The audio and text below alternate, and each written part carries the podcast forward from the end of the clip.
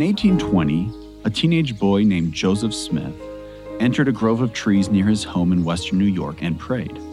What happened next is well known to members of the Church of Jesus Christ of Latter day Saints.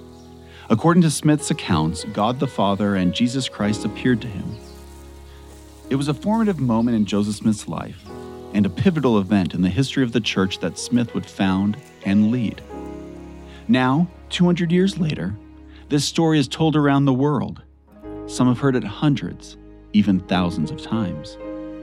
But have you ever looked at the event through the eyes of historians? Now, I'm not talking about historical trivia consisting of a long list of dates or an assortment of fun facts. I'm talking about historians who have spent years immersed in Joseph Smith's surviving documents. Scholars, men and women who have walked the fields of history, who can tell you what occurred thereon and why those events occurred the way that they did. You see, something special happens when you view the first vision through the eyes of historians. You find a story that is simultaneously familiar and new. That is what we're doing over the next six episodes. This is The First Vision, a Joseph Smith Papers podcast, and I'm your host, Spencer McBride.